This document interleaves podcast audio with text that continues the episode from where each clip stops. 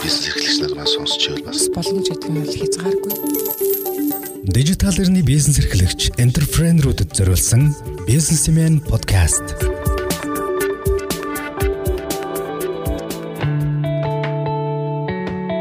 Бизнесмен подкаст. За сайн байцгаана өсгөчүүдээ. Сайн сайн байна уу? Сайн байна уу? За өнөөдөр Ганабел институтийн э, захирал гандалгарын бичсэн амжилтын 10 алхам номын ор одоо хэлэлцүүлэг хийх гэж байна. За тэгэхээр амжилтын 10 алхам номын маань хэлэлцүүлэгт ямар ямар бүсгүүчүүд хүрэлцэн ирсэн байна вэ гэдгийг бүгдөө нэг ихэд танилцуулах зүйтэй авах гэж бодож байна. За дэлхийн зүүн олон улсын байгууллагын грант төслийн менежер мөнх баяр маань оролцож байна. За мөн их эффект ХХК-гийн захирал мөнх наран оролцож байна. За дараагийн хүн бол торхондой ХХК-гийн захирал а норжмаа маань оролцож байна. За ингээд э, миний бие бол Ганабел институтын сурагч багш Наран цэцэг байна. За бүгдөө амжилтын 10 алхам номынхоо хэлэлцүүлгийг буюу эхлэе. Тэгэхээр амжилтын 10 алхам номд бол 10 амжилтанд хүрэхийн тулд хүн 10 алхмыг өөртөө э, мөрдөх юм бол тэгээ дагаж биелүүлж чадах юм бол амжилтанд хүрэхэд төвөггүй болно гэдэг ийм утга санаагаар бичсэн ном байна. За амжилтын нэгдүгээр алхам бол өөрийгөө танин мэдгэн гэдэг алхам дээр одоо бүгдрээ ярилцъя. Тэгэхээр энэ тал дээр манайхан юу гэж одоо ойлгож энэ ном дээр маань юу гэж бичигдсэн байгаа талаар бүгдрээ ярилцъя. За тэгээд энэ амжилтын 10 алхам номыг болохоор миний хувьд болохоор нэг жилийн өмнө анх уншижсэн. Тэгээд номын хилцүүлэгтэй холбоотой бас дахин давтаж уншсан. Тэгээ унших болгонд урам зориг авч идэг ийм ном байгаа. Тэгээд хамгийн ихний алхам маань болохоор өөрийгөө танин мэдгээд за энэ бол миний хувьд та хамгийн чухал ийм алхам юм уу гэж харсан. За тэгээ номон дээрээс ингээ харах юм бол алдаа дутагдлаа шударгаар хүлээн зөвшөөрч түүнийгээ засах хэрэгтэй гэдэг ингэсэн байж байгаа. Тэгэхээр энэ маань бол хүн нөгөө өөрөө яг өөрчлөлтийг хийхийн тулд хамгийн нэгдүгээрт бол өөрийнхөө тэр алдааг хүлээн зөвшөөрөх нь их чухал юм байна гэж ойлгосон. Хүлээн зөвшөөрчээж дараагийн нөгөө өөрчлөлт хийх тэр боломжууд нь нээлттэй болдیں۔ Болов гэдгийг би нэлээд эндээс ойлгож бас амьдралдаа хэрэгжүүлсэн. Аа. За, манай нөрч ямар бодолтой байна? Энэ ном чинь за амжилтын 10 алхам бит хоёр бол нэлээд удаан нөхөрлж яваа. Аа 5 жилийн өмнө анх уншсан бол одоо нэлээд хит за нэг нэлээд олон уншсан байж байгаа хамаа.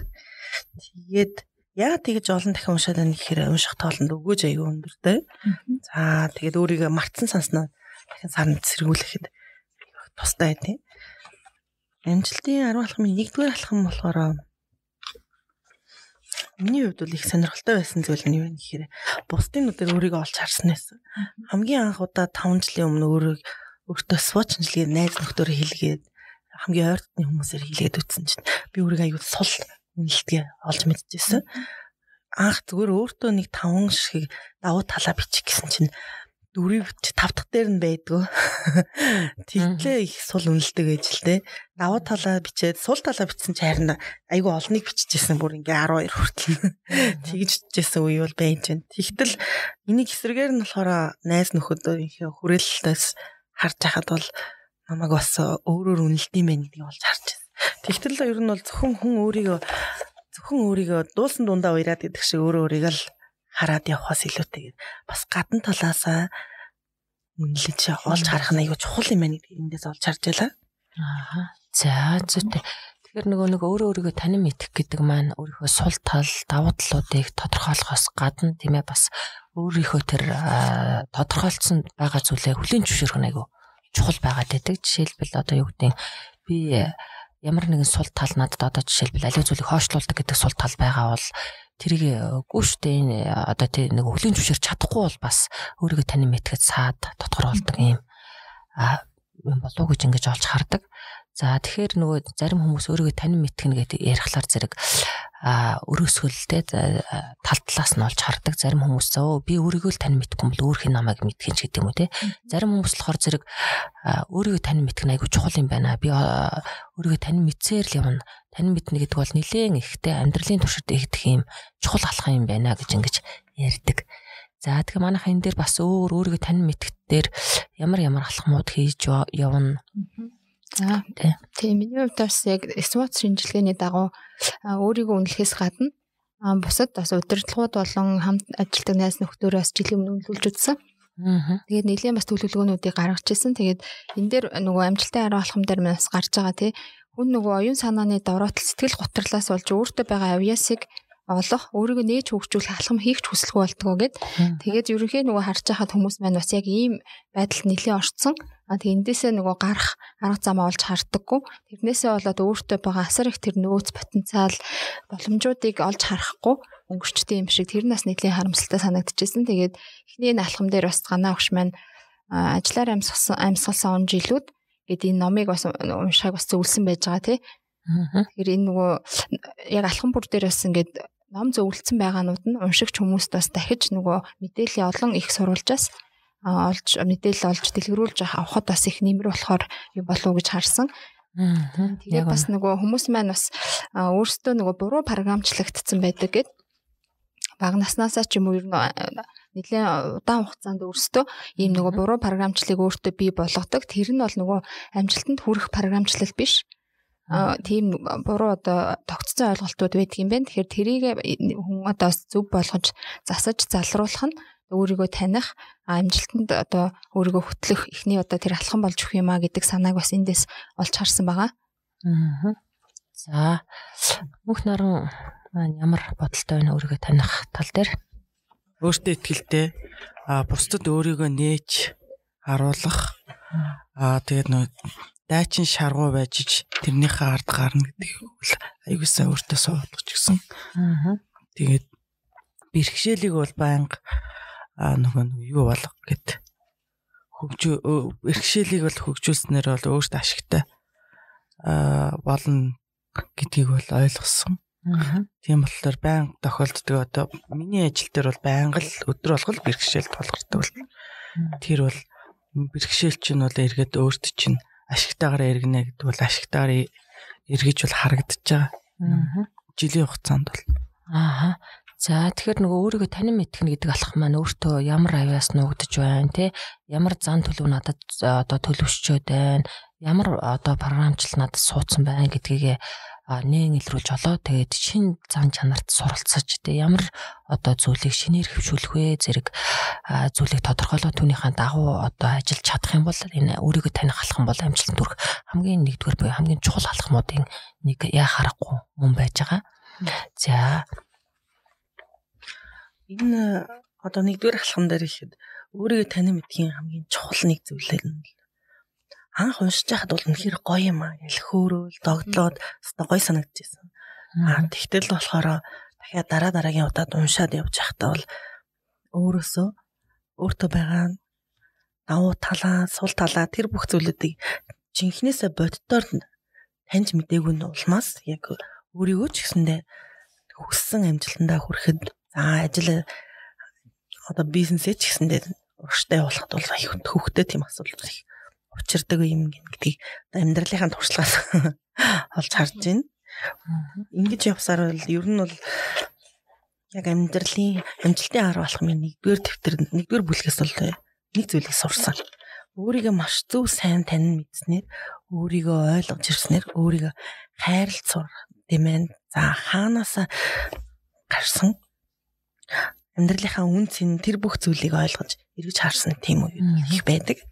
За тэгээд энэ ном дээр бас нэг тусгагдсан зүйл бол нэгэн судлаач хэлсэн байна л да. Сэтгэл судлаач Монгол хүний сэтгэл зүй зам төлөвийн талаар монголчууд бид өөрсдийн хүчинд итгэхээс илүү бусдад бусдын хүчинд итгэж байна хүн өөрийгөө танин мэдэж өөрийн хүчинд итгээгүйгээс болж учирч байгаа өчүүхэн жижиг бэрхшээлүүдийн өмнө амархан сөхөрч байна гэж ингэж хэлсэн байна. Тэгэхээр зэрэг бусдын хүчинд итгээл одоо юу гэдэг бусдтай өөрийгөө харьцуулаад ч юм уу ингээд бусдынхаар бусдад таалагдах гэж явснараа хүн өөр өөрийгөө те юу хийж бүтээхий, юунд дуртай, юунд авьяастай гэдгээ нээж илрүүлж олж чадахгүй бол одоо харамсалтайгаар а тэ амьдралаа одоо буруу тийшин залгах байт юм уу амжилтанд хүрэхгүй байх магадлал өндөр байт юм байна. Тэгээд манай одоо зохиогч маань нэг найзынхаа талаар бас бичсэн байгаа. Дунд сургуулийнхын найз нь те а их авьяастай мундаг ер нь бол тооны хичээлдээс бүх бодлогоодыг төвөггүй одоо бод боддог ийм охин байж. Тэгээд дүүргийн хотын дүүргийн олимпиадуудад одоо амжилтыг үзүүлдэг байсан байна. Тэгэхээр харамсалтай нь яасан бэхээр зэрэг өөрийнхөө тэр одоо гоц авьяастай гэдгийг нээж илрүүлээгүйгээс те таньж мдэггүйгээс болоод одоо манай хүн бол амжилтанд хүрч чадаагүй ийм одоо харамсалтай жишээ байгаа. Тэгэхээр зэрэг хүн ер нь өөрөө өөрийгөө танин мэдэх нь хамгийн чухал алхмаа гэдгийг энэ жишээгээр бас яхаа аргагүй одоо хэлжээ. Тэгээ бас нөө дайчин шаргуу байхгүй бол өөрийгөө бас хөгжүүлж чадахгүй л гэдэг. Аа. Тэр бас за гараадах шиг байсан. Ер нь бол тэгээд нүнийг юмдаа тууштай дайчин хичээнгүүлэн суралцаж шантралгүйгээр явах юм бол тэрнийхээ ард гарнаа л Ааха. За. Тэгэхээр нөгөө дайчин шаргуу байна гэдэг маань амжилтын 2 дугаар алхам боيو те.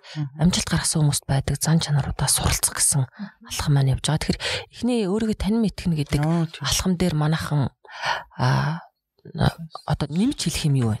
Тэ нэмж хэлэх юм бидний яриагтаагүй зүйлсүүд юу байна. За ямар ч байсан өөртөө эсвоч шинжилгээ хийж тэ өөрөө өөрийгөө давуу тал сул талыг тодорхойлох байдлаар өөрийгөө тань мэддэг байх нь бусдын нүдээр өөрийгөө олж харах. Яг үнэ. Бусдын нүдээр бас өөрийгөө олж хардаг байх нь тэ бусдаар үнэлүүлэх байдлаар мөн бас янз бүрийн сорил дээр ажиллах байдлаар өөрийнхөө одоо өөрийгөө таньж мэдэх бас боломжтой. Магадгүй өөртөө ярилцах ч байд юм уу те бусдтай бас ярилцах байдлаар өөрийгөө тань мэдэх алхмыг хийж болох юм аа гэд.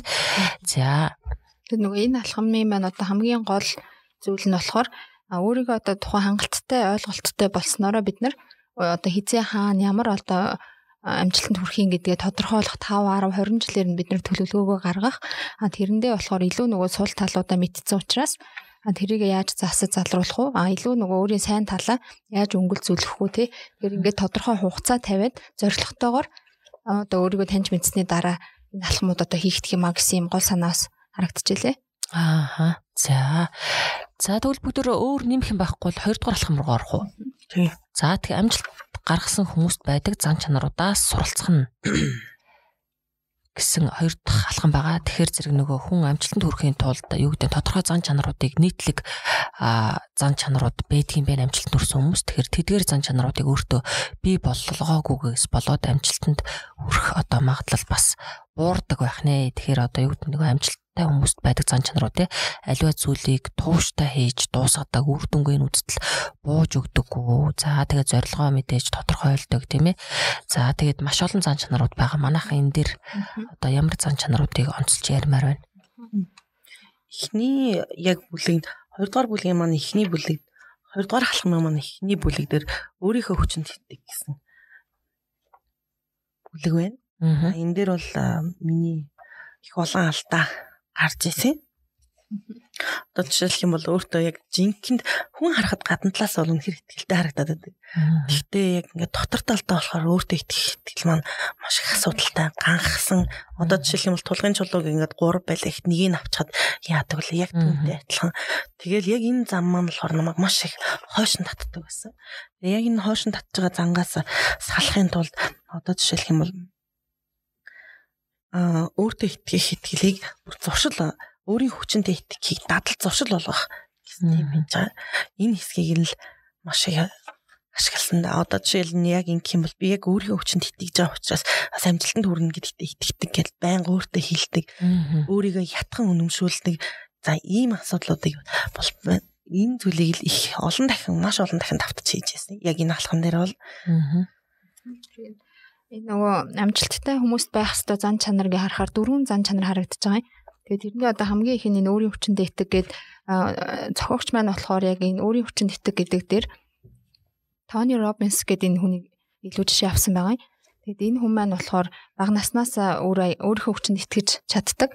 их хичээл зүтгэлтэй тийм хүн байсан байгаа. Тэгээд хязгааргүй чадвар гэдэг ийм лекцүүдээр олон олон хүмүүсийг одоо өөртөө итгэх итгэлийг нэмэгдүүлж амжилтанд хүрэх тэр одоо хурдсуур нь болж исэн ийм жишээ энэ дэр гарч илээ. Тэгээд ер нь маш олон хүмүүстэй амжилтанд хүрсэн хүмүүстэй энэ Тони Робинс бол уулзаа явж байгаа хугацаанд амжилтанд хүрсэн хүмүүст гол байдаг нэг зан чанар бол одоо өөрийн хүчиндээ хэд бүгд итгэжсэн юм байна гэдгийг олж илрүүлсэн байгаа юм.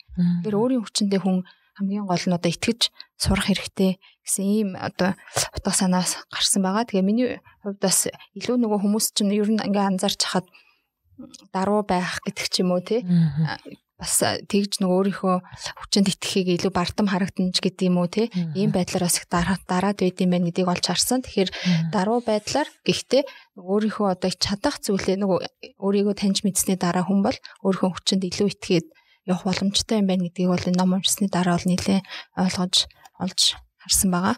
Аа яг үнэ. Тэгэхээр амжилтанд хүрсэн хүмүүсийн хувьд бол яа харахгүй өөрийнхөө хүчинд итгэх энэ зан чанарыг суулгах зайлшгүй одоо шаардлагатай байдгаа гэд. Тэгэхээр нөгөө амжилттай хүмүүсийн жишээлбэл юу гэдэг өөрөө өөртөө итгэхгүй те өөрийнхөө хүчинд итгэхгүй би энэ хийж чадна гэдэгтээ итгэхгүйгээсээ болоод нөгөө хийх гэж байгаа зүйлээ болдог, няцдаг, ухардаг тийм ээ тэгээ бууж өгдөг ийм зүйлүүд айгүйх байдгаа. Тэгэхээр э, эхлээд хамгийн ихний алхам бол өөрийнхөө хүчин тэтгэх хэрэгтэй байна. Амжилттай хүмүүсийн э, одоо хүмүүст байдаг зан чанаруудаас суралцахад. За дараа нь өөр ямар зан чанарууд байна манайхан? Дараагийн зан чанар нь болохоор илүү шаргуу дайчин зан чанарт суралц гэдгсэн мэдлээ хоёр дахь одоо зан чанар. Тэгээд энэ зан чанар дээр болохоор жишээ авсан хүн маань бол одоо Америкийн ерөнхийлөгч Дональд Трампын жишээ байгаа. Тэгээд бизнес нь бол нэлээд амжилтгүй болсон, уналтанд орчихсон, тэг хэвлэл мэдээллийнхэн одоо бусад хүмүүст олон олонний анхааралд бол орцсон. За одоо Трампын бизнес бол ер нь дампуурчлаа. Өглөөдлийн бизнес байсан байгаа энэ тухай тий. А тэгээ ер нь бол одоо ингээд энэ бизнес нь нурлал гэдэг ийм дүгнэлтүүдийг өгсөн байсан юм уу яага. Тэгээд яг энэ номон дээр гарч байгаа жишээ нь бол маш сонирхолтой. Трамп бол яг нэгэн үдшилтэд очисон байж байгаа. Тэгээд тэр үедээ одоо өөрөөс нь өр нэгж байгаа нэлээд олон банкны захирлуудтай бүр тамаа яг банк өдөр болго уцтаж одоо өр нэгж байгаа банкны захиралтайгаа тэнд таарсан. Тэгээд анхандаа бол одоо Трампыг тэр хүн бол одоо уулзахад тий тоохгүй ч юм уу тийм байдал одоо гаргаж исэн. А гэтэл Трамп бол илүү нөгөө ууггүй шаргуу байснараа яриа өдөж одоо ойлголцож илүү дотн харилцааг бий болгосноор эргээд одоо өөр өөр нэхэлтийг бол 3 сараар хойшлуулсан. Тэгээ тэр хугацаанд бас юу өөрийнхөө одоо бизнесийг босгосон гэсэн тийм жишээг бас би эндээс олж хараад ийм шаргуудаа чинь ийм байх нь бас их чухал юм байна гэж сурсан. Шаргуу дайчин зан чанарт суралц гэдэг энэ сэдвүүдэр бол амжилт одоо яг энэ номон дээр манд байгаа яг энэ хэсгийг бүр тодруулаад дээр нэмээд нэмэлт бол байж гэн. За энэ бол амжилтанд хүрэхэд хүнд дайчин шаргуу байх зан чанар нь өөртөө итгэх итгэлтэй адил маш чухал зүйл юм аа. Энэ хоёр зан чанар маш нэгт холбоотой. Нэг нь нөгөөгөө нөхцөлж байдаг, нөхцөлдүүлж байдгаа гэж бичээтэй байна. А энэ дээр нь болохоор маш олон удаа ажигласны эцэст энэ юу нь бол үнд зүйл юм байна гэж би бас олж харсан. Тэгээ яг надад энэ зан чанарууд байна уу гэдгийг нэлээд шаргуу судалж судалж үзлээ. Үзэж үзэж байгаад ер нь бол яг энэ хоёр зангаас гадна надад үнэхээр хэрэгтэй байдаг нэг зүйл байнгын дагалдж байгаа зүйл байд юм байна. Тэр нь болохоор зарчимж ёс зүйтэй байх зан юм байна гэдгийг харсан. За энэ дээр нэмээд яг яг энэ зан чанаруудыг үнэхээр хүчтэй болгох нэг түлхүүр нь бол өөртөө үнэнч байх юм байна гэж харсан.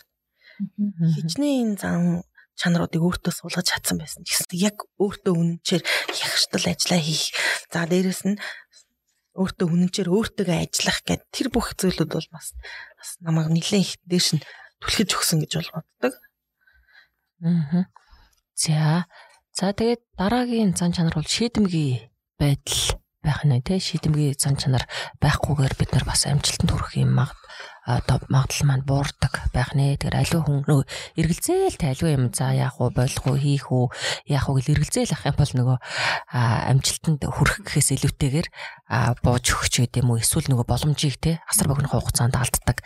Ингээ шийдэж чадахгүйгээсээ болоод нэг мэдсэн чинь нөгөө надад бий болсон байгаа боломж маань хажуугаар айлын хэдийн урсаад өнгөрцөн байх ийм магадaltaй байдаг. Тэгэхээр шийдэмгийн зан чанарыг яалтчгүй одоо өөртөө дадал болгон эсвэл одоо зан чанартаа суулгах хэрэгтэй байна байна гэд.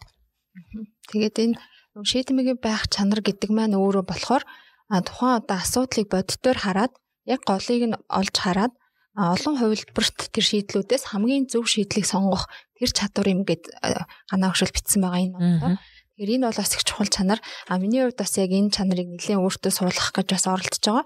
Тэгээ ерөнхийдөө нөгөө шийдвэр гаргах явцдаа ч гэдэм үү тий хүн нөгөө олон тэр хувилбаруудаас хамгийн зөвийг нь сонгосноор эргээд тэр шийдвэртэ үнж байх гэдэг нь нэлээ юу болж өгд юм байна. А тэгэж чадахгүйгээр сонгоцсон одоо шийдвэр гаргасан шийдвэрт болохоор хүн эргэлзээд байх боломжтой байж тээ. Тэгээд энэ ном дээр гарсан жишээгээр харахаар эн чинь бол бас одоо зохиогч маань нөхрийнхээ талаар За тэгээд нэг Вьетнам найз мөн Брак Обама гэдэг одоо Америкийн нэгдсэн улсын ерөнхийлөгчтэй эдгээр гурван хүнийг бол шийдэмгий байснараа ямар үр дүнд хүрч яаж амжилттай байсан юм бэ гэдгийг бас жишээ татсан нь их сонирхолтой байсан. Тэгээд ялангуяа хамт суралцж исэн Айн Транд гэдэг Вьетнам найзтайгаа хамт аялалд хэрхэн шийдэмгий байдлаар хоёлаа явж одоо үсгийг зорьсон зүйлсүүдэд үзсэн тий бусад найзууд нь одоо аяллаа цуцлаад тий явхаа болоод ингээд шийдвэрээ орхицсан байх үед одоо тэр айн тренд найз нь бол ганаа чи явахгүй байсан ч би ганцаараа энэ аяллыг хийнэ гэдэг бол энэ айгүй тийм шийдвэртэй үнэнч тийм одоо хүний жишээ байгаа байхгүй. Тэгэхээр энэ чанарыг бас бид нар ажил дээрээ бас хувийн амьдрал дээрээ ч гэсэн нэлээд хэрэгжүүлж гэх юм бол зөв шийдвэрүүдийг одоо бас гаргах тийм боломжтой юм байна гэж ойлгож авсан байгаа. Яг энэ жишээг уншаад бас амьдралдаа хэрэгжүүлж эхэлсэн одоо бас нэлээд жил юм. Одоо л ганцаараа чамаагүй явна гэхээс илүү ганцаараа чамаагүй хийн. Яг энийг л хийх ёстой гэж бодоод хийсэн л бол заавал хийх ёстой гэд тэгж байгаа. Тэрнээс биш а чи чадахгүй гэж хажуугаас хий нэг хүн хэлэхэд за нэр тийм болов гэдэг нөгөө өөртөө итгэхгүй зан чин бас хойшин шийд татаад байдаг бол энэ нөгөө шийдвэртэй зангаар нэгэнд гаргасан шийдвэрхээ араас ягштал явах ёстой гэдэг тэр занг бол яг энэ болормагийн одоо нөгөө нэг юу дээ ганцаараа чамаагүй явна гэдэг нөгөө нэг найз хүүхэн Тэрнээс бол харж сурж авлаа. Тэгээ энэ дээр бас тэр нөгөө Брак Обамагийн жишээ их гоё жишээ байгаа юм л та. Одоо хуулийн фирмийн захиралтай мэтгэлцээ хийгээд а тэр хуулийн хуулийн фирмийн захирал нь бол Обамаг бол 3 э, дахин илүү цалин амласан шүү дээ. Хуулийн талаар мэдлэгтэй үнэн шударга юм юм байна гэд а тэгэхэд болохоор Барак Обама татгалцсан. Үнэхээр өөрт сайн а өөрийн сонирхож байгаа тэр зүйлийг хийн гэдэгтээ тэр хүн шийдэмгээ чадсан учраас үүнээс татгалцсан гэж байгаа юм.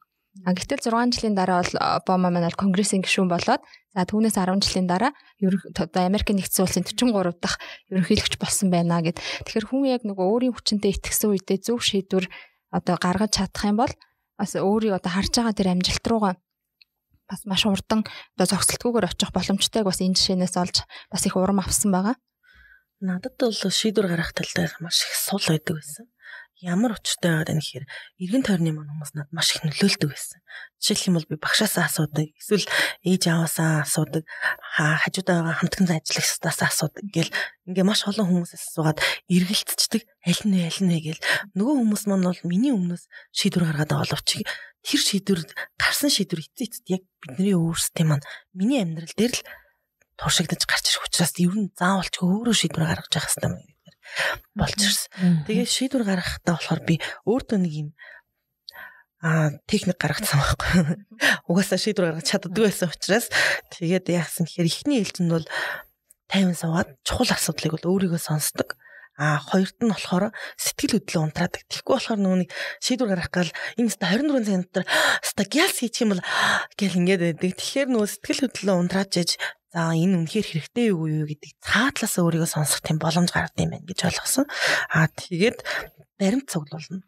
Энэ нь юу вэ гэхээр за өнөөдрийн энэ ажил маргаашийн бидний үр дүнд бизнес дээр юун дээр нөлөөлөх нь хаана байх нь нүгэд хэрэгцээтэй бүх баримтуудад цуглуулад хамгийн сүүлд нь энийг нэгтгээд за одоо яг энэ шийдвэрийг гаргалаа. Эннээс хойшоо эргэлцэхгүй яг гарцсан учраас яг үүрээ явна гэж Аа яг үнэ. Тэгэхээр ганавш маань шийдвэр гаргах үйл явцыг бас энэ дээр тодорхойлж бичсэн байгаа нэ. За хамгийн ихнийх нь бол асуудлыг тодорхойлох тийм ээ яг асуудал яг юунд байгаад байна вэ? Хоёрдугаар алхам бол асуудлыг шийдвэрлэх төр хувилбаруудыг боловсруулна.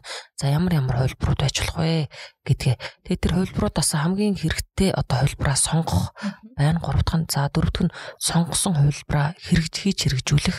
Тэгээд тав дахь нь нөгөө хийж хэрэгжүүлсэн зүйлээ эргээд үр дүнгээ тооцох гэсэн эдгээр таван одоо аргачлалаар шийдвэр гаргах аргачлалыг тодорхойлж бичсэн байна. Тэгээд нөгөө шийдвэр гаргах дээр бас нэг чухал юм нь болохоор маструуд одоо мэрэгчс одоо амжилтанд хүрсэн хүмүүс маань өөрийн гэсэн тогтсон байнгын шийдвэр гаргах юм аргатай байж байдаг. Тэр арга нь бүр ингээд хэрэглээд дадал болцсон. Тэгэхээр шийдвэр гаргалтын дээр хизээч эргэлцдэггүйгээд тэгээ эндээс бас хоошоогоо харахаар X 0-ийн ийм нэг аргачлал байж байгаа. Тийм X0 гэсэн юм шинжилгээ хийдэг. Тэгээ өөрийнхөө бас жишээг тавьчихсан. Америк руу сурах одоо Монголда үлдэх гэдэг дээр яаж шийдвэр хэрхэн гаргасан бэ гэдгээ илүү ингээд дэлгэрэнгүй бичсэн. Тэгээ энэ аргачлалыг бол би ажил дээрээ хувийн амьдралдаа жилийн хугацаанд бол маш олон удаа шийдвэр гаргахтаа хэрэгжүүлсэн. Тэгээ үүний үр дүнд бол дандаа миний одоо шийдвэр амжилттай байж чадсан. За яг үнэ. За тэгээд дараагийн нэг чухал зан чанар бол зүүн совиндоо итгэх итгэл байгаа тийм ээ. Зүүн совиндоо итгэхгүй бол хүн өөрийнхөө дотоод нөгөө нэг нөөц болцсонд итгэж чадахгүй бол бас амжилтанд хүрэх одоо магадлал маань хойшлтгоо гэд. За энэ тал дээр манайхан юу гэж бодож байна? Тэр анх уушхад галзуу юм санагдчихсан шүү. Юун зүүн совин гээ ямар лам биш бөө шиг. Аа нэг өнцгөөс наа тий тэгж бодож исэн. Гэхдээ эн чинь бас өөрийгөө сонсохын бүр бас нэлээд нарийнсан холбор бол тараад байна. Сүүлд нь л ойлгод юм байна. Энэ дээр нөгөө нэг зүүн савиндаа итгэсэн гэдэг нь найз нь нэг төрийн албанд ажиллаж байхдаа нөгөө зүүдэлсэн гэж аахгүй далаа. Далаа зүүдэлсэн гэ. Тэгээд тэрийгээ тэгээ юу тухайн үедээ тэгээ зүүдэлжэл орхицсан юм шиг бай. Тэгсэн чинь нэг дараа нөгөө гадагшаа сургуульд яваад Америк руу далаа эрэг дээр сургуульд яваад 3 жил ажиллаад амьдарчаад ирсэн. Тэгэхээр тэрнийхээ дараа л ярьсан одоо бодоод исэн чи тэр маань нэр зүүн совын юм байна. Зүүн совин гэдэг чинь бол бүнд байдгийн байна гэдгийг бол боддоор нь бичсэн байсан. Тэр нь надад айгүй таалагдсан. Ер нь бол хүн зүүн совин гэж байдгийн байлээ. Бид нар нөгөө ном уншихгүй тэгэл нөгөө байсан болохоор трийгээ ерөөсөө олж нээгээгүй гэдэг юм би. гэж бол би тийм энэ номыг уншаад бол ойлгосон хүнд бол за байн байдгийм байна. Ер нь бол. Амжилтанд хүрсэн хүмүүсийн өөрийнхөө зүүн совинг сонсож чадсан байдаг тий. Жишээлбэл одоо Дональд Трампын хувьд бол нөгөө үл хөдлөх хөрөнгө авах болгонд бол өөрийнхөө зүүн совинг одоо сонсдог. Тэгээд тэр зүүн совингоо сонсож гаргасан шийдвэр маань алдаатай байгаагүй гэдэгтэй харин ч эсэргээрээ улам их ашигыг над тээжсэн гэсэн ийм одоо зүйлийг ярьдаг. Тэгээ маш олон хүмүүсийн зүүн совиндоо итгэснээс болж өөрийнхөө тэ одоо ажилд болоод амьдралд том том амжилтуудыг авчирсан түүхээс бас энэ дээр гарч байгаа тий. Тэгээ нөгөө амжилттай хүмүүс зүүн совиндоо итгэх гэдэг маань өөрсдийн нөгөө дотоод хүнтэйгээ нэлээд цагийг өнгөрүүлж ярьдаг, дотоод хүнээ нэлээд сонсдог тий. Тэгээд ийм чимээгүй цагийг өөртөө гаргадаг. А тэгжээж энэ нөгөө зүүн совин дотоод дуулаагаа сонсох энэ одоо чадамж юу маань нэлээд одоо өндөрсдөг юм шиг байгаа. Яг үнэ. За тэгэхээр дараагийн одоо зан чанар болвол чин ирмэлцэлтэй байгаад зан чанар байгаа. Тэгэхээр нөгөө чин хүсэл ирмэлцлийн хувьд бол хүн нөгөө хийх гэж байгаа зүйлдээ дурлж ээж, дуртай байж чин хүсэл ирмэлцэл гарна. Чин хүсэл ирмэлцэл гарч ээж мэдээж нөгөө тухайн зүйлээ хийж гүйцэтгэж амжилтанд хүрэх магадлал одоо өндөрсдөг. Тэгэхээр энэ дээр нөгөө мэдээний хөтлөгчтэй ток шоуны одоо хөтлөгч 25 жил ток шоугаар алдарт гарсан Опра Винфригийн одоо түүхийг бас бичсэн байгаа. Анх бол Опра мэдээний хөтлөгч хийжсэн тий мэдээний хөтлөгч хийж байхдаа хүний бэлдэж өгсөн мэдэн дээр л одоо уншдаг учраас өөрийнхөө сэтгэл хөдлөлийг ямарч гарах боломжгүй байсан. А гэтэл яасан бэхээр зэрэг маань гашир бол өөрөө айгу тийм сэтгэл хөдлөл өндөртэй хүн хэд хэдэн удаа сэтгэл хөдлөлөө гаргаад одоо сануулга авцсан байсан. Тэгээ сануулга авцсан байжгаад нэг ток шоу шинээр одоо хийх гэж байгаа. Тэгээд би нэгэнтэй л одоо энэ тэ мэдээний хөтлөгч байх маань надад одоо сонирхолтой байгаа учраас би нэг ток шоуны хөтлөгчөөр ажиллаад үзье өөрийнхөө одоо нэрийг төвшүүлээ. Тэгээд ток шоугаа хөтлсөн байдаг. Тэгээд хөтлөөд ингээд үтсэн хамгийн ихний нэвтрүүлгээс л ерөөсөө л энэ миний хийх ёстой зүйл юм байна штэ. Би бол ёстой тэгээ өөрийнхөө сэтгэл хөдлөлийг гаргаад хүмүүсийн сэтгэл хөдлөлийг ухаал. Тэгээ асуултаар асуулт хариулт тавиал ингээл э, одоо сэтгэл хөдлөлөөр гаргаж ингэж ажиллах их дуртай байд юм байна штэ гэд. Тэгээд түүнээс хойш бол мэдээж одоо э, тэр ток шоугаар амжилтанд хүрсэн тийм ээ ийм түүх байдаг. Тэгэхээр хүн дуртай зүйлээ хийх чин хүсэл эрмэлзэлтэй байна гэдэг бол яалтчгүй амжилтанд хүрсэн хүн болгонд суух ёстой юм зан чанарын нэг юм байна гэдэг. Тэгээ эн чин эрмэлзэлтэй бай гэдэг дээр бол хүн мөнгөний төлөө биш. Зөвхөн өөрийнхөө сонирхолтой дуртай юмны төлөө явах юм бол өнөөдрийн энэ өндөрлөгт хүрч болно гэдэг юг бас харуулсан баг. Аа яг үнэ. За хийх ажлыг би хүсэж гин үү, хүсэхгүй байх уу гэдгээ сонсож яг хийх үгүй юу гэдгийг шийдэх дээр бас их асуудал байдаг. Аа би бас оюутан байхдаа анх тухайн үед сайн шийдвэр гаргаж чадаагүй л гэсэн байх нь. Тэгээд дизайнер болох гэж сурж ялаа. Тэгээд тэгж сурж явах үедээ бол 2 дугаар курстэй за энэ өстой миний мэрэгжил биш юм байна. Та би өстой хизээж компьютерийн ард суугаад хүний хүссэн зүйлийг хийгээ суудаг хүн биш юм байна гэдгийг ойлгоод за ингээ боли өөрчлөе гэж бас үдчихсэн. Тэгээд тухайн үедээ бол тэр шийдвэртээ үнэнч байж чадаагүйгээс болж алдчихсан тийм зүйл бол байж байна. А харин одоо болохоор чин ирмэлцэлтэй буюу яг үнэхээр хүссэн зүйлээ хийж чадчихна уугүй юу гэдэг дээр бол байнга эргэж харж ерөөсөө л үнэхээр хүссэн зүйл маань мөн бол энийг л хийх ёстой бат сууртай болсон байгаа. Businessman podcast. За тэгээд одоо зохиогч маань зөвлөмж өгсөн байгаа тийм ээ. Чин өсөлтөө юу дуртай юу нөгөө хийж байгаа зүйлдээ дуртай юу гэдгээ одоо мэдхийн тулд өөрийгөө ажиглах хийж байгаа зүйл дээр ажиглалт хийх миний одоо хандлага ямар байна? Би эдгэр зүйлээс таашаал урам зориг авч чадчих үгүй юу тийм ээ?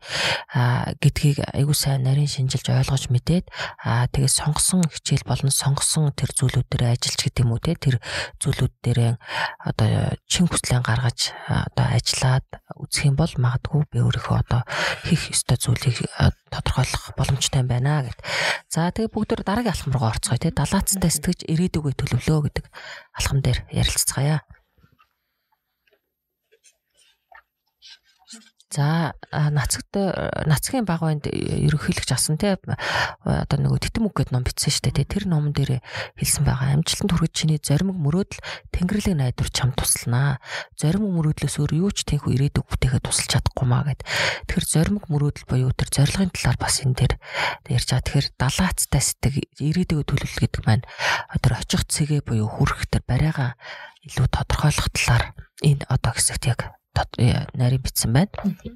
Тэгээд энэ далаа статистик гэдэг дээр бол бас тодорхой хүн нөгөө тодорхой зорилго төлөвлөгөөгүй амьдрах юм бол одоо өөрийгөө ямар амжилтанд хүрснээ ч мэдэхгүй урсгалаараа явсараа насыг барна гэдэг юм санаа гарч байгаа юм. Тэгэхээр бид нэр өөрсдөө далаацтай сэтгэж том харж, том зорилтуудыг өөртөө тавьж тий ингэснээр би ямар амжилтанд хүрч ийнэ гэдгийг бас харах боломжтой. Тэгээ энэ дээр ганаа багшийн бас оруулсныг тасгал ажил бас их сонирхолтой. Энэ болохоор одоо 60 насны ой болж байгаагаар өөрийгөө төсөөлөд хүндтгэлийн үг одоо миний 60 насны ой найранд одоо ах トゥ хамаатан садан найз нөхөд тий бүгд ирчихсэн ингээ байж байгаа. За тэр үед одоо та хүндэтгэлийн үг юу хэлэх вэ? Тий миний амьдралын одоо ад жаргалтай байсан үеуд юу байв?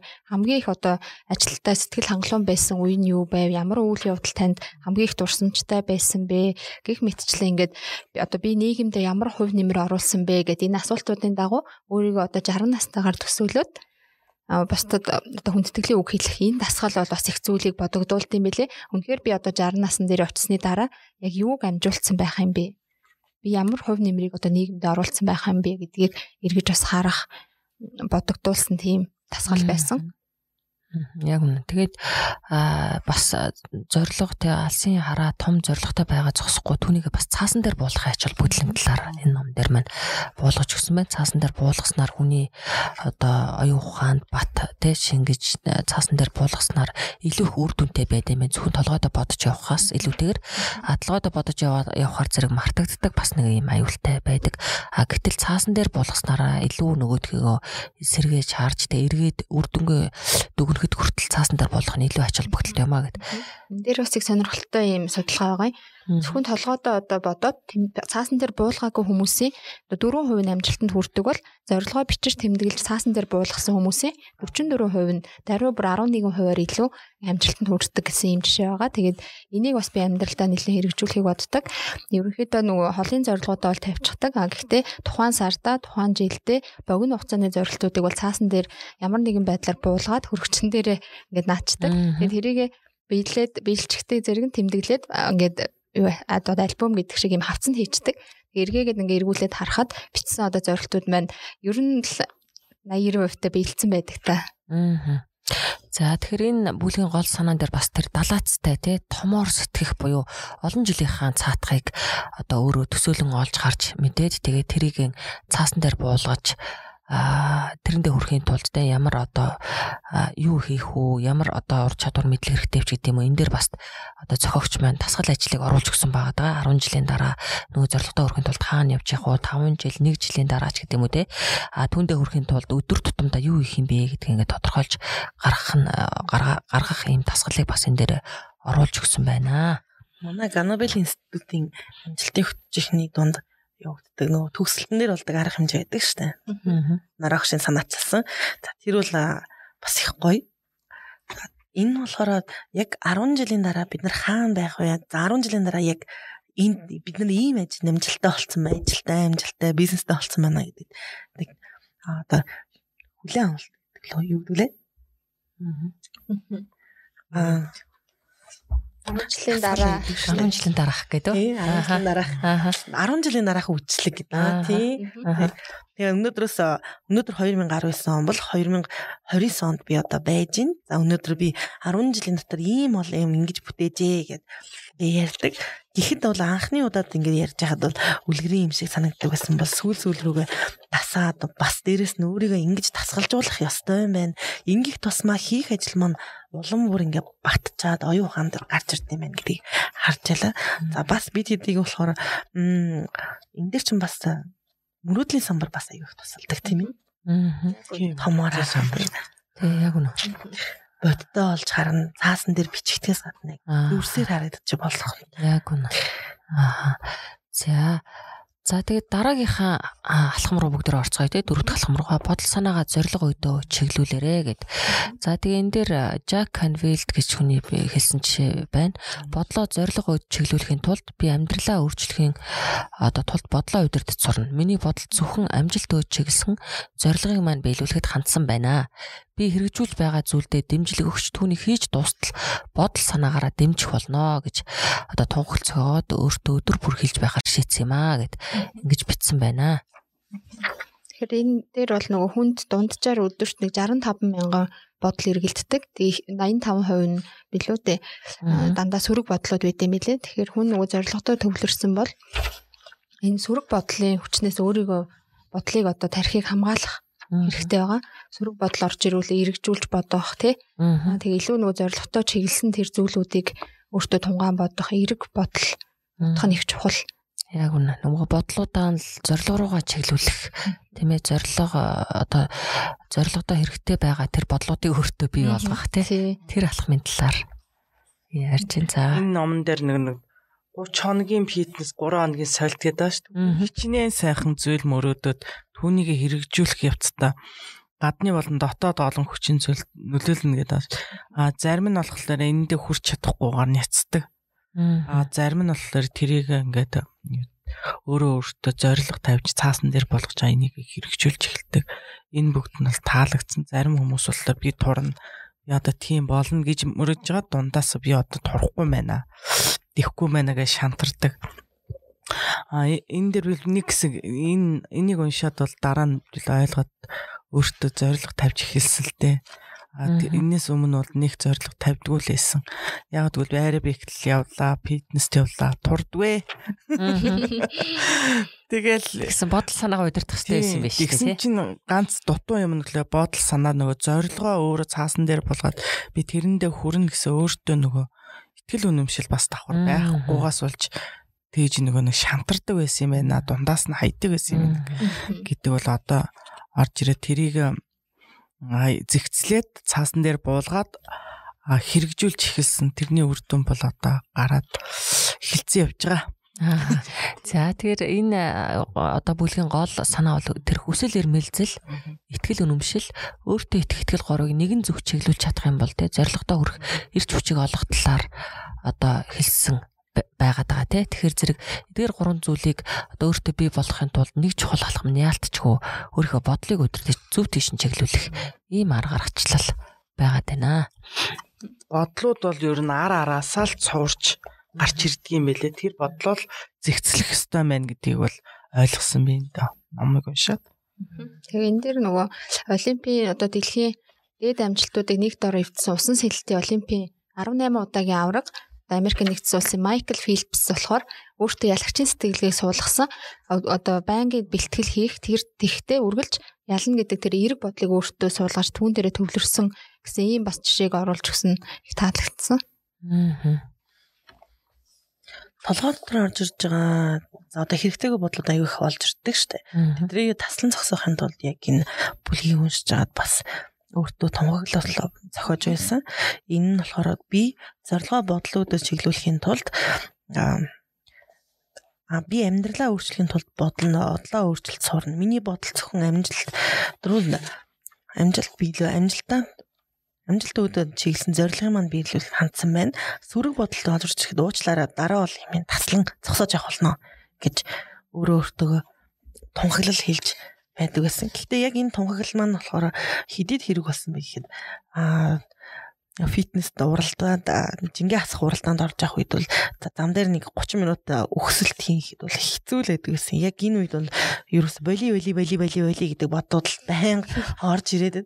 Тэгэхээр энийгээ таслан зогсох юм бол яг энэ тунхаглаа байн хилээд ахаар сүултээ 30 минут бол за за гайгүй мэн гайгүй мэн гэдэг. Тийм бодлоор солигдсон юм билээ. Тэгэхээр нэг бодол өөрийгөө зөвлөлээд маш олон бодлыг ар араасаа дагуулах чадaltaй. Тэгэхээр та сүрэг бодол бодож явах юм бол сүрэг бодол чинь дахиад дараагийнхаа сүрэг бодлыг дагуулад а харин эерэг бодол бодож ивэл дараа дараагийнхаа эерэг бодлуудаа өөрөө өөрийгөө татаж дагуулж идэг. Тэгэхээр яг бодлоо чиглүүлэх гэдэг бол бас нэлээд их чухал гэж бодож байгаа шүү. Тийм. За тэгэд бас зөвлөмжийг өгсөн байгаа тийм ээ. Бодол бол маш хүчтэй юм аа. Тэр чиглэсэн бодолтой мэдрэмжээр илэрэн мэдрэмж үг болж бууж үг нь үйлдэл болон одоо амьдралд биелээ болдгоо. Тийм учраас бодлыг одоо удирдах сурах ёстой шүү гэдэг ийм одоо дүгнэлтээр энэ одоо энэ үлхийг дуусгая. Тэгээ бүгдээ дараагийнхаа алхам буюу тавд алхам руу орцгоё гэж бодож байна. Бүтэхгүй мэт санагдах том зорилгыг бүтэлтэй жижиг алхмуудад хуваагаарай гэд. Тэгээд энэ Дональд Трампын хэлсэн үг чинь те миний амжилтын нууц бол хамгийн хэцүү ажлыг хийж болох жижиг ажлууд болгон хувиргаж чаддаг явдал юм аа гэд. Аа.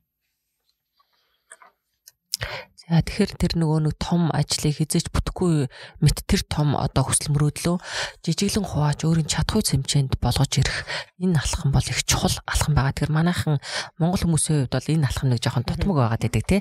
Монголчууд том том юм яриа лээ тэр ингэсээ тийм мөрөө хүсэл мөрөөдөлтэйгээд байгаа ингэсээ эргээд нөгөөдхийгөө жижиглэн хувааж өөрийн чадхуй хэмжээнд авчирч тэндээ тууштай хийж чаддаг гэсэн болоод амжилт гарах магадлал нь том байгаа баа байгаад байдаг нэг тийм монголчууд нэлээд дутагддаг алхам байгаа. Тэгэхээр энэ дээр бүгд дээр саналуудлаа хуваалцвал. За энэ нөгөө бүтэхгүй зорилго жижиг алхмуудад хуваах гэдэг бол бас надад айгүйх таалагдчихсан анх уншаад. Тэгээд том байгууллагын хувьд ялангуяа одоо манайх шиг олон улсын байгууллагын хувьд бол том стратеги зорилтуудтай явж идэг. За тэгээд тэр стратегийн зорилтуудыг зорилго зорилт болгоод хуваагаад за тэгээд жижиг төслүүд болгоод төслүүд маань дотор ажилтнуудтай за тэгээд багууд маань одоо тэр том зорилгыг биелүүлэхийн тулд их олон жижиг ажлуудыг хийж идэг. Энэ явцад болохоор яг тэр том зорилгыг ингээд жижиг алхмуудад хуваагаад тэр одоо жижиг зүйлийг хийснээрээ ажилтан бүр одоо байгууллагын стратеги зорилтонд хувь нэмрээ оруулж байна гэдгийг бас олж харахгүй байгаа юм шиг ажиглагдаад тэгээд энэ өөрийнхөө одоо удирдахжсэн багт би энэ зүйлийг бас хэлжсэн. Тэгээд тэрэд манаас их урам аваад нэгэн том ажлыг угаасаа байгуулга юм чинь хувааж аваад тэгээд бид нар бол бас хувь нэмрээ оруулж байгаа юм байна гэдгийг олж харах бас тийм урам өгсөн ийм үг байсан. Аа. Яг үнэ. Тэгэхээр нөгөө нэг хизээш бүтэхгүй болов хизээч хөрөхгүй болов би чадахгүй болов гэж яхаа оронд те түүнийг чадхуй хэмжээндээ авчирч жижиглэн хуваагаад тэгээд жижиглэн хуваагаад чадхуй хэмжээнд ирцэн байгаа зүйлийг үйлдэл болгоод хийхэд илүү амар. Тэгэхээр үйлдэл болгоод хийгээд нөгөө нэг алхам алхмаар нь баг багаар нь хийгээ явж итэл нөгөө нэг том хүсэл мөрөөдөл маань нэг мэтгэд те биелсэн байх болно гэд энэ одоо санааны энэ бүлгийн гол санаа явагдаад байгаа штэ. За бүтэл нөгөө том зоригтой байх хэдэр тэрнийг олон жижиг алхам туваах гэж байгаа шүү дээ. Тэгсэн чи энэ бол надад анх үнэндээ хөрсөн дээрээ буухгүй гэдэг шиг л байсан. Би тийм том зориг тавьж бол тухайн үед бол үзээгүй байсан юм аа. Энэ номыг анх би гандлахар ахшийн номыг бол би нэг 5 6 жилийн өмнө уншиж байсан юм байна. Тэр үед бол энэ ёстой гоё юм аа. Гэхдээ яаж гээд ойлгохгүй а зохиогч маань болохоор надад тусалж яасан. Одоо багш маань яаж яасан гэхээр энэ тэр зорилгоудаа чиглэл бүртэн тодорхойлоод аа тэгээ энийг боломжтой болно гэд. Тэгсэн чинь болохоор би нэх гоё амжилттай явмаар байна гэл. Тэгэл мөрөөдөл байдаг. Мөрөөдлийг харин бодтой болгоход чиглэл болгонд нь зориг болгоод энэ зорилгоо хуваарлаад хуваарлсан зорилгоо бүр жижиг жижиг болгоод өдөр болгон хийж болохоор жижигхэн юм болгочоор харьцан амархан юм байна гэдгийг бол олж харж байлаа. Ааха. За 5 дугаар алхам маань одоо тэр том мөрөөдлийг жижиг алхмуудад хуваах юм дадал зуршлыг өөртөө бий болгоорой ийм одоо чадвар суралцаарай гэсэн алхам байгаа. За дараагийн алхам руугаа бүгд орцгоё. Тэр 6 дугаар алхам бол амжилтанд хүрэх 6 дугаар алхам бол үйлдэл хийж эхлэх ёстой. За нөгөө том зорилгоо тодорхойлчлоо, түүнийгээ жижиглээд хуваачлаа тий. Тэгээд орхичих юм бол мэдээж одоо нөгөө том хүсэл мөрөөдөл мань биелэхгүй. Харин түүний оронд үйлдэл хийх ёстой. Тэгээд жижиглээд хуваацсан байгаа, тодорхойлцсон байгаа, цаасан дээр буулгацсан байгаа. Тэдгээр зүйлүүдээ нэг нэгээр нь алхам алхамаар нь баг багаар нь хийж үйлдэрээ гэдэг ийм санааг энэ бүлэгт өгүүлсэн байгаа даа. За тэгээд энэ дээр яасан бэхэр зэрэг энэ дээр бас их гой гой сонирхолтой жишээнүүд гарсан байгаа.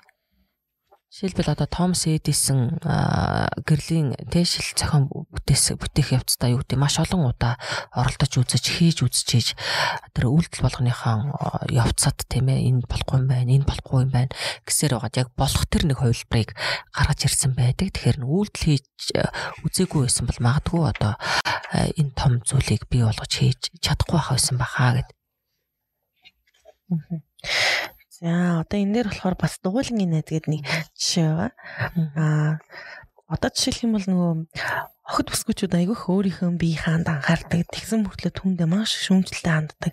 Хандаж хандчаад энийг янзлаад болох юм байна гэ фитнес степблроос нэг хэсгэн явчаад хайчихдаг бол за нэг хамт дуулангийн маань найз гэдэг охин бол ерөөсө бүтэн жил 2 жил эдэн дэр маш уйггүй хичээлж майж хөлөө засдаг. Гэтэ хөлийн дасгал чинь нэг их тийм хүнд ачаал өглөөр маш баг багаар удаан хийсний эц засах боломжтой. Тийм дасгал. Тэгэхээр яг үүнийг нь болохоор өдөр болгон бүр заавалчгүй хийхгүй бол тэр угаасаа ямар ч нөлөө үзүүлэхгүйгээр байдаг байж таарч байгаа. За тэгээ энэ дээр бас нэг хөөрхөн бүлэг ба тий өдөр болгон 5 шин үг гэдэг. Тэгээ энэ дээр одоо зохиогч маань охиноо охиныхоо одоо англи хэл сурсан талаар бичсэн байгаа. Өдөр болгон 5 шинэ үгийг бичдэг. Тэгээ 5 өдөрт ингээ 5 үг э, одоо уншаад чийжлээд тий өөрийн болгоод ингээд явхлаар зэрэг магадгүй 5хан гэд ингээд бодож байгаа боловч тэрийг өдөр болгон ингээд тасралтгүй хийхээ явцад яг өөр жилийн дотор маш олон үг одоо чийжлээд тэгээ түүнийхээ тий дадлыг бий болгоо. Тий зөв дадал зуршлыг бий болгоод тэгээ түүнийг амьдралдаа хийж хэрэгжүүлээ. Тэгээ охин нь одоо үлгэрийн номнууд орчуулад тий тэгээд тэр үлгэрийн номнууд орчуулсан одоо зүйл дээрээс англи улан батцаг сайжруулсан гэсэн ийм одоо зүйл байгаа. Хэрвээ өдөрт ингээд 5 үг бичих зорилго тавиагүй байсан бол магадгүй англиг сайн эзэмшиж чадахгүй байх байсан байх. Тэгэхээр баг багаар өдөр болгон тэг алхам алхмаар хийх нь одоо амжилтанд хүрэх төлхөр юм аа гэж. Энэ маань болохоор түрүүчийн одоо бодлоо удирдах зурах за бусад бүхэн бүтггүй зорилгоо бүтэлтэй олон жижиг алхмуудад хуваа. За тэрний өмнө болохоор бодол санаагаа зорилгодоо удирдах төвлөрүүл. Тэрхэд энэ алхмуудын маань хамгийн дараагийнх нь алхмаар яг ингээд юу гэдэг лээ газардуулах алхам шүү одоо жишээлх юм бол хичнээн сайхан зориг тавиад тэрнийг өдөр тутам хийх ажилд хуваарлцсан байгаа ч гэсэн хийхгүй бол ямар ч ашиг байхгүй. Жишээлх юм бол надад болохоор бас нэг юм асуудал гарч ирсэн. А юу гэхээр Одоо ингээд өдөр болгон ингээд уншсан номнуудаа тэмдэглэл хийдэг. За өдөр болгон гэж хэлж болохгүй шүү. Уншсан номоо тэмдэглэл хийхэд болохоор хажуу талаас бол за найзуудын хувьд бол ингэж хийж яа тийм ямар ч хэрэггүй штэ гэд тэгдэгсэн аахгүй. Тэгээд энэ үед болохоор юуг ойлгосон бэ гэхээр хэлэх хийх хоёр бол ондоо за ингээл найз нөхдийнхөө хүрээлэл тавтаа зүгээр ингээд тэрний оронд хайчаад зүгээр зугаалгын явъя гэдэг өдрүүд бол зөндөөлөө тийм. Тэрнийг давж гарахын тулд өдөр болгон хийх ёстой шүү гэж өөрийгөө чиглүүлнэ гэдэг бол тэгээд маш их хэцүү шттэ. Яг таата зам. Яг үйлдэл хийх төө. Тий. За. За энэний зөвлөмж нь надад их таалагддаг. Үйлдэл хийж эхлэхээс өмнө хийх явц дараах алхамыг мөрдлөгөө болгоорой гэж. Альва зүйлийг өөдрөгээр хар бүтнэ гэдэгт нь өөртөө итгүүлж амжилт авчрах үлдэлтэй үнж байхын тулд өөртөө тангараг өг үлдэлтэй төвлөрч хөндлөнгийн сад бэрхшээл битгий бууж өг хичээнгүй шаргуу байж үйлдэлээ эцэст нь хүртэл дуусах уян гатан бай тойрч гарах шаардлага гарвал тойр үйлдэл хийх явцад гаргасан алдаанаас суралцсан туршлага хуримтлуул хамгийн сүүлчийн нэг нэг үйлдэл хийх явцад гаргасан алдаанаас суралцсан туршлага хуримтлуул гэдэг нь бол бидний амьдралд бол байнга тохиолдож байгаа болохоор би энийг аюулгүй сайн хэрэгжүүлж байгаа. Аа. За тэгэхээр үйлдэл хийх нь за 7 дугаар алхам руу бүгд орцгоё. Тэгэхээр 7 дугаар алхам бол ажиллах талбараа зөв сонгорой гэж сон гэсэн юм алхам байгаа. Тэгэхээр энэ дээр одоо зохиогч маань хэлсэн байна. Хэрв та ажилдаа сэтгэл хангалуун бус бол дургуйд хүчгүй үлгэр амилж танд хичээл зүтгэл гаргах сэтгэл тутнаа. Энэ нь таны бүтээмжид зөргөөр нөлөөж та амжилт гаргаж чадахгүй маа гэж ингэж хэлсэн байгаа. Тэгэхээр яа харахгүй хүн өөрийнхөө ажиллах талбарыг зөвөр сонгох нь одоо ирээдүйн амжилт, сэтгэл ханамж аз жаргалтай амьдралын нэг суурь одоо болдог байх нэ. Тэр хүн бол нөгөө амьдралынхаа хамгийн их хүчтэй сэргэл сэргэлэн юу гэдэг те? Бүтээл цаг хугацаа ажил дээр өнгөрүүлдэг шүү дээ. Тэ тэгэхээр зэрэг ажиллаа хэрвээ дурдггүй сонирхолгүй ажиллаа сонгочих юм бол тэр өдөр те өөрийнхөө цагийг үрж гин, бусдын цагийг үрж гин, магадгүй одоо юу гэдэг те? Өшөө өөр зүйл хийгээд илүү их амжилтыг хийж гарах байсан бол яас нөгөө их дургүй ажиллаа хийснээр амжилтгүй, аз жаргалгүй те ийм болох магадлал те цаг хугацааг одоо хий тими өнгөрүүлэх нэ гэд. Тэгэхээр тийм учраас хүн ер нь өөрийнхөө одоо ажиллах талбарыг буюу ажиллаа одоо зөв сонгох, мэрэгжлийн зөв сонгох талаар энэ одоо хэсэгтэр өгүүлж байгаа. За ажиллах талбараа зөв сонгох гэдэг 7 дугаар алхам бол миний амьдралыг аварсан алхам байна. Яагаад тэгэхээр би анх энэ номыг уншиж ах үедээ за ер нь бол хүнд ажлыг гэсэн шийдвэр гаргачихсан. Өөрийнхөө хүсдгээс шаал ондоо зүйл буюу зүгээр л мөнгө бодчихсон үед энэнийг хийж юм аюух мөнгөтэй болох юм байна гэд өөрийнхөө огтхонч хийхийг хүсээгүй тийм ажил хийхээр шийдсэн явж исэн үед таарч уншиж исэн. За энийг уншсныхаа дараагаар бол за энэ ажлыг хийнэ гэдэг бол би өөрөөч биш юм байна. Энийг хийх юм бол миний амьдрал бол за ямар ч ясна нэгний нэг жилдээ бол боломж юм байх нь харин 2 дахь 3 дахь жилээс миний өөртөө итгэх итгэл хүссэн амжилт хүссэн тэр бүх зүйл бол зүгээр шалан дээр унах юм байна гэдэг эндээс олж харсан байна. Ааха. За тэгээд энэ хэсгээр бол нөгөө мэрэгжлээ зөв сонгосноор ямар ач холбогдолтой вэ те? Мэрэгжил сонголтод ер нь жоохон юу нөлөөлдөг юм? Мэрэгжлийг буруу сонгосноор ямар одоо хор холбогдолтой гэдэг талаар дэлгэрэнгүй ярьсан байгаа. Тэгэхээр манай монголчуудын хувьд бол мэрэгжил сонголтын дээр нэг их ач ач холбогдол өгдөггүй байсан ард түмэн штэ те. Одоо яг тэр чинь нөгөө нүүдэлчин те нүүдэлчин соёл иргэншлэр өчнөө олон жил амьдарсан мэрэгжил бол тодорхой байсан те. Эмэгтэйчүүд нь сайлчин ойлгомжтой.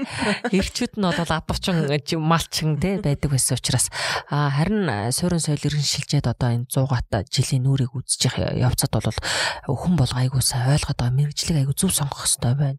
Тэгэхгүй бол те алдаа гарах юм байна, амжилтанд хүрэхгүй юм байна гэдэг. Тэгээ энэ дээр нөгөө нэг мэрэгжил сонголт нөлөөлдөг хүчин зүйлүүд дээр эцэг эхчүүдийн нөлөө айгуу хордог тийм ээ. Чи миний хөө одоо юу гэдэг манад нэмч байхгүй учраас чи юмч болоорооч гэдэг юм уу? Эсвэл манайхан удмаараа нэгтлэн юм чинь чи нэгтлэн болно шүү ч гэдэг юм уу те айгуу эцэг эхчүүдийн нөлөө ордог. За За тэгээ сургуулаа сонгодог тий. Одоо жишээлбэл юу гэдэг нэр хүндтэй ихтэй сургуулиудыг мөст оронч гэдэг юм уу тий.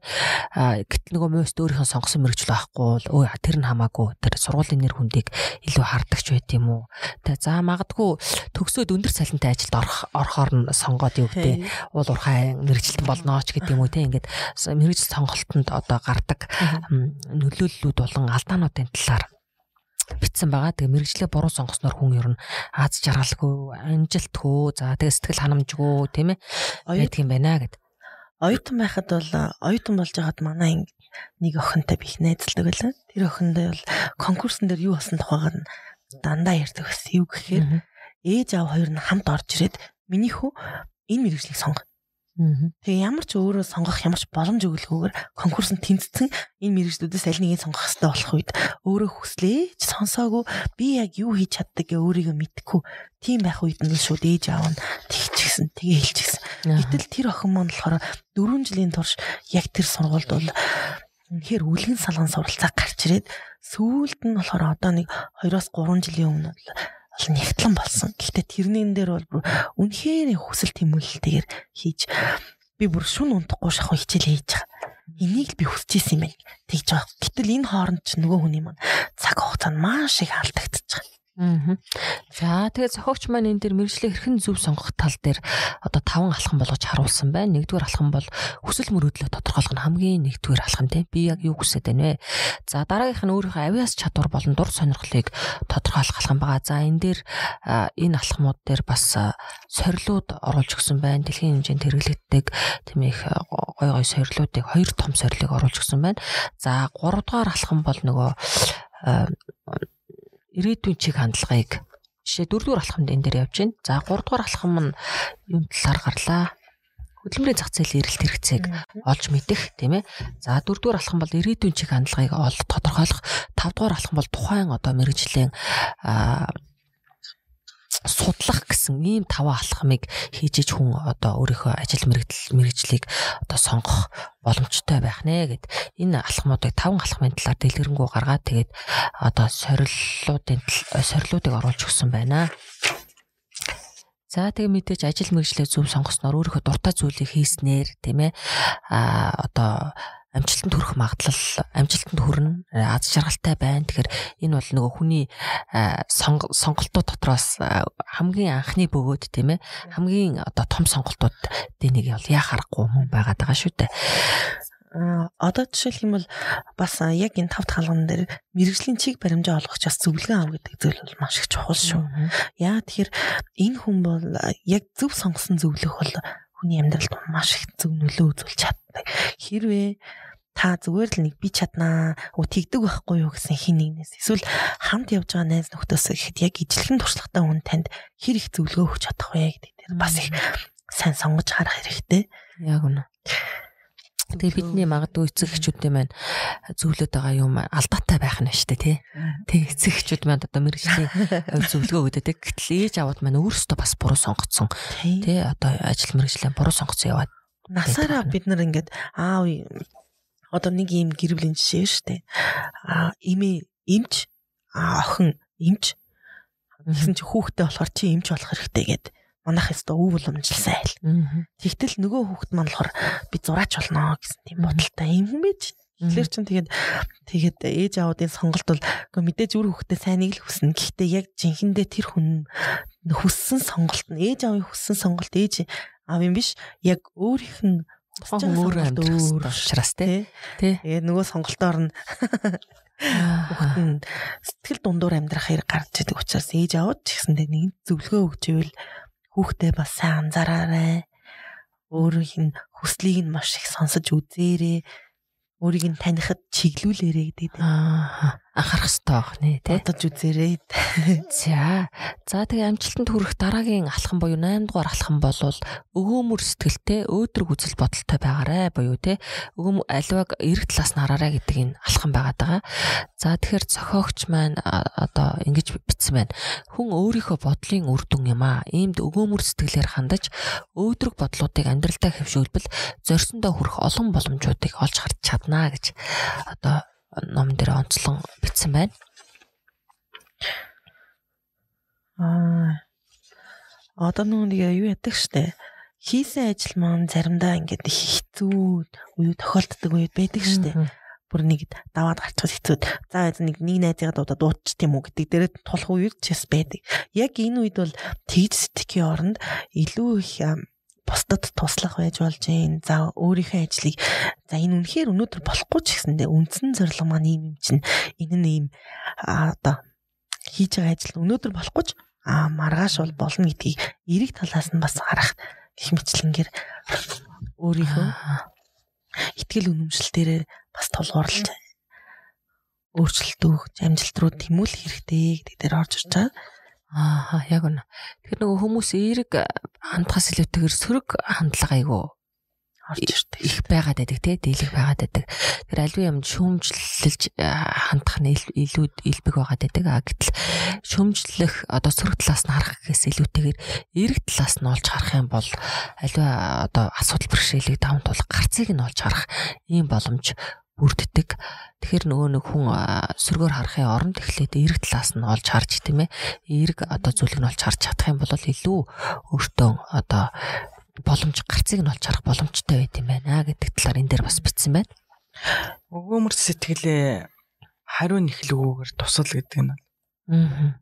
надад бол аягүй их таалагддаг. Хүмүүс бол өгөөмөр сэтгэл гаргахлаараа дандаа жоохон хариу нэхгээд Аа. одоо бол ер нь алхам бүртэл хариу нэхгээ суугаад байдаг. Аа. Тэрийг өөртөө зуршил болгохын тулд одоо хүн тусалчаад хариу нэхлгүүгээр бас туслаад байвал бас ажил аваа урагштай явдсан болов уу гэж би бо- бодож сүүлийн үед хараалахад тийм шиг санагдсан надад. Аа. Одоо манай хувьд гэх юм бол бас бизнес дээрээ яг юм ёс зүй буюу үнд зүйл дээрээ бас яг юм хүнд туслах за яг бүр үнэтэй зүйлийн нэг хэсэг нь бол бизнес маань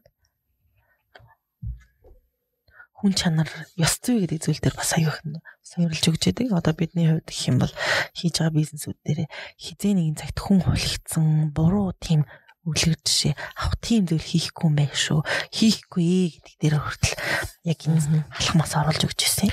Яг нөгөө юу гэдэг үстэй хүн авахаас илүү ерөөлтэй гэж ярьдаг үстэй тий хүмүүстэй.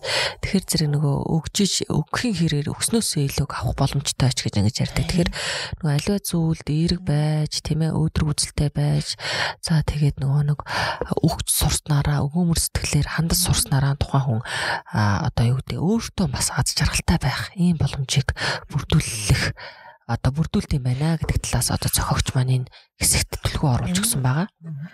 Хийж байгаа ажлууд ч гэсэндээ буцаагаад хүн тустай байх шиг сайхан юм хаана хавт тийм. Тэгэхээр энэ бүх зүйлүүд чинь болохоор өөдрөг байх, эрэг талаас нь харах мөн өгөөмөр байх гэсэн тэр бүх зүйлүүдийн нэг хөлбөр гэж таарч байгаа. Аа. За.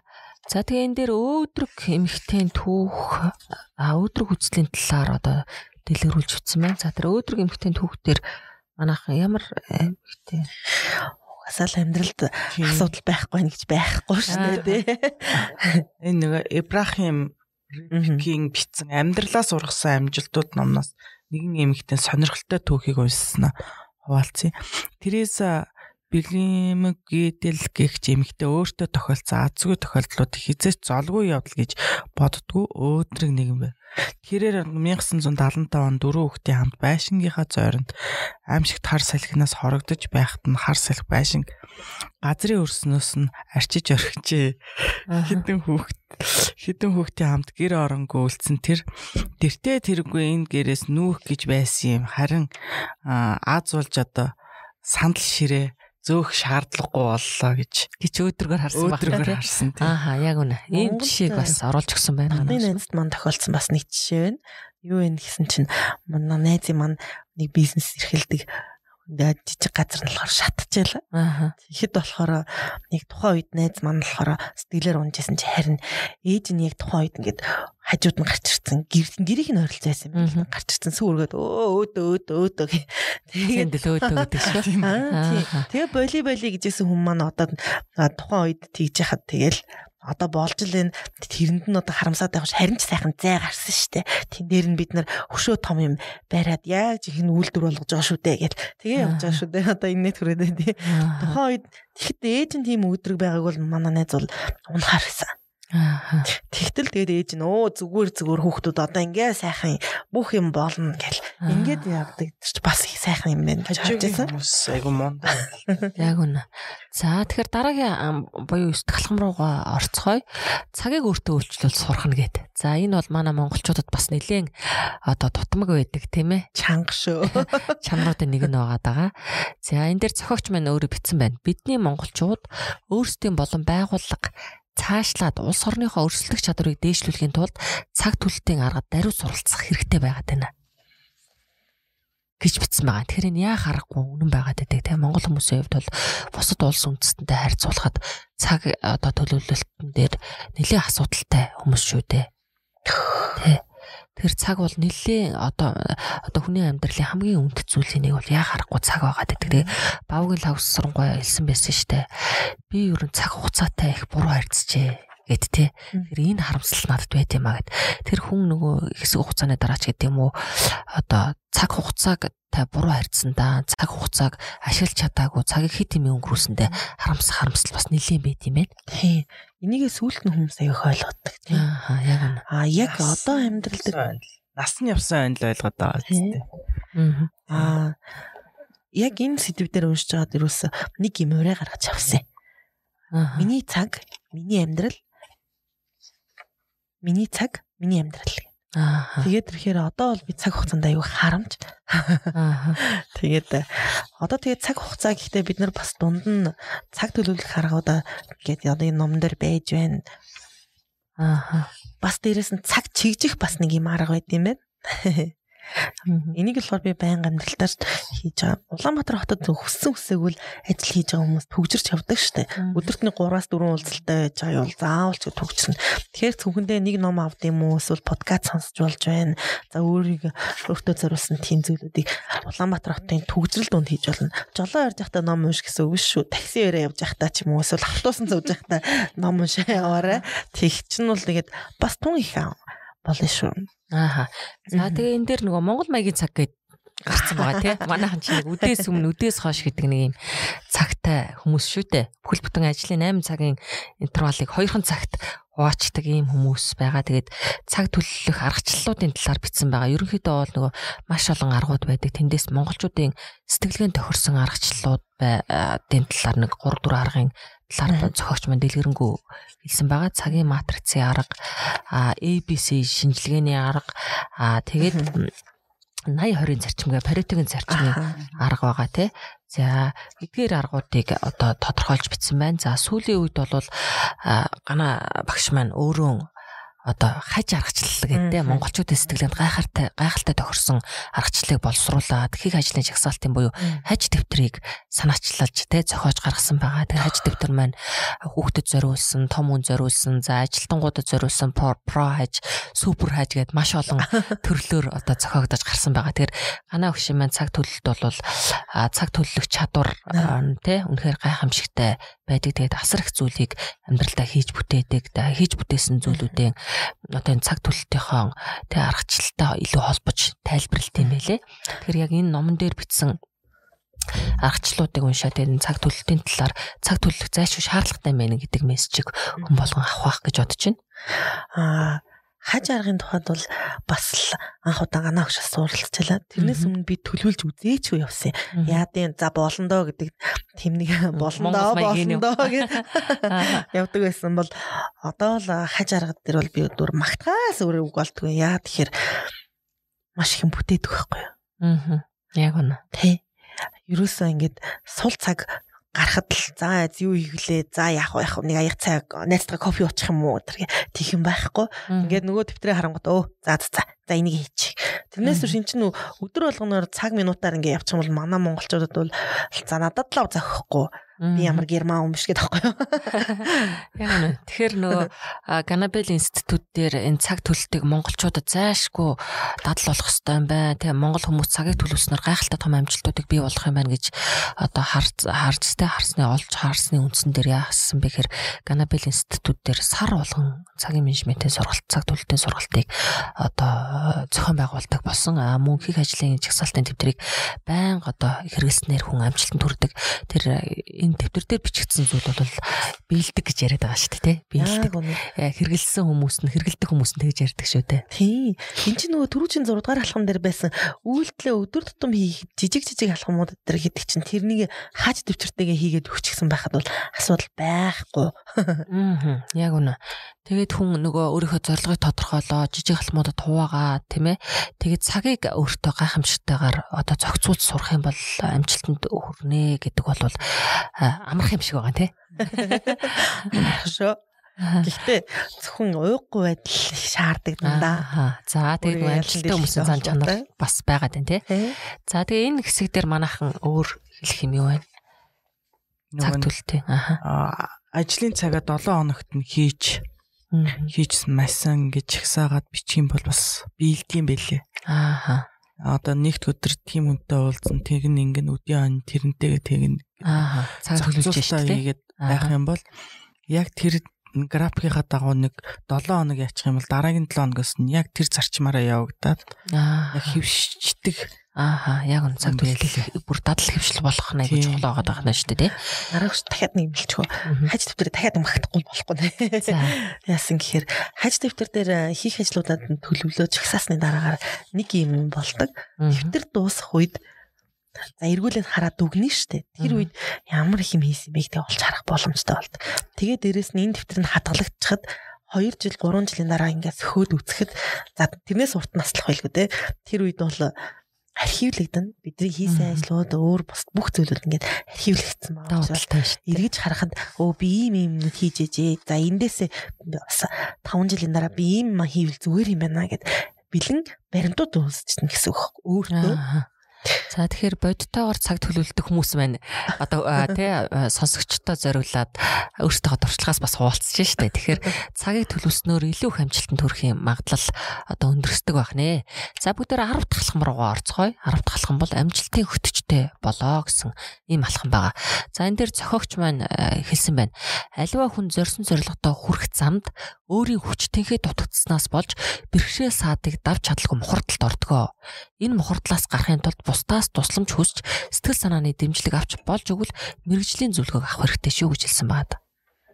яг үнэн.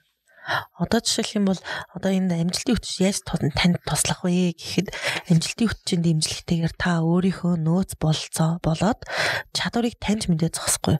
Амжилт үүд явах замд танд учрах цаад бэрхшээлийг даван дуулахад зөвлөх болно гэдэг. Аа. Яг үнэ.